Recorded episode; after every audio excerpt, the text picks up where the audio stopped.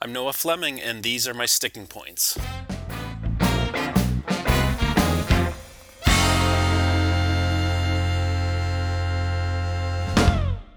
Okay, today we're going to talk about customer relationships. Now, if you're like me, you recognize that your current customers are really one of your business's most valuable assets. But if you're really like me, then you understand that the relationship that you have with those customers is even more important than being able to say they came in last fall and bought a sweater or they visited last week and had a burger at my restaurant. Whatever it is, you understand that the relationship is the most important part of the equation, okay? So when I work with clients, I ask them about customer relationships and I often hear the same thing over and over again. Well, you know, we've got a great great relationship with our customers because we provide the wow experience. The wow experience in quotations, right? Everybody says this. And then I respond and say, well, that's fine, but so do the 15 businesses down the street. So do all your competitors. So what makes you different? Okay?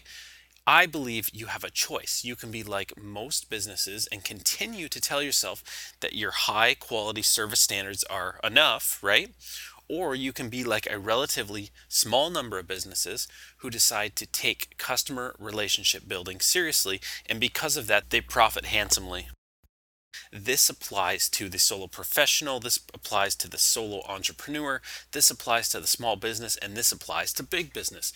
You have to be very, very interested in building rock solid customer relationships. So today I'm going to share with you just five simple um, tips kind of about customer relationships and how to build those rock solid relationships.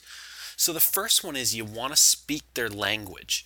Starbucks created a very specific language and lingo that its customers speak. Apple's done the same thing, right? iPad, iPod, iPhone, Starbucks, you know, double frappe, latte, mochaccino, cappuccino, whatever.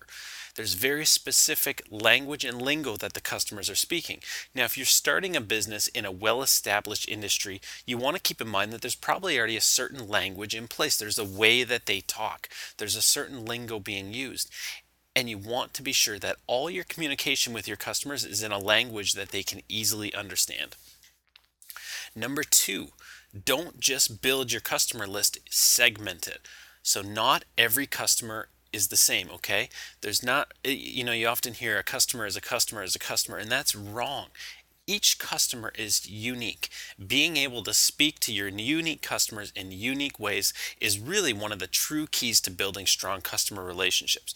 So, when you're sending me daily email blasts, that's one thing, right? But when you start sending me personal connection type of communication, that's a game changer. Number three, you want to increase involvement because connection matters.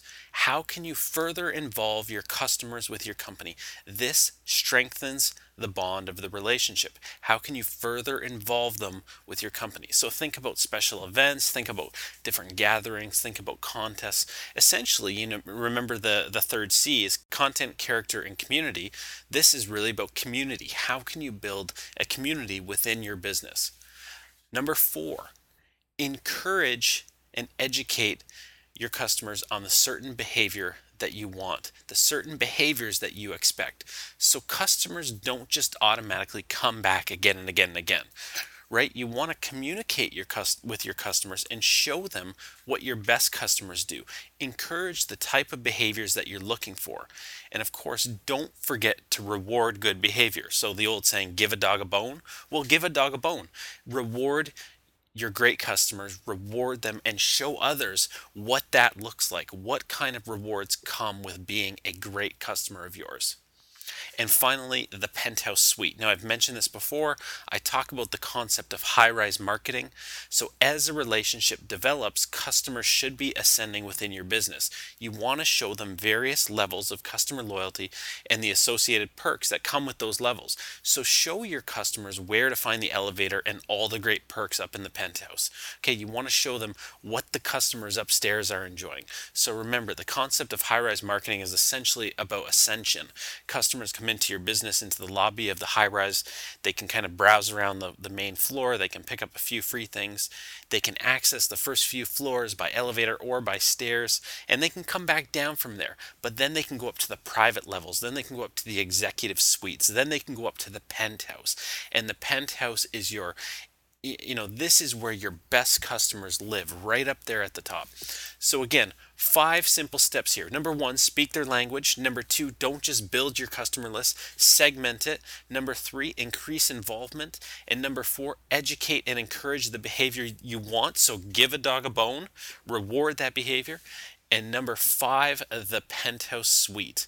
I'm Noah Fleming, and these are my sticking points.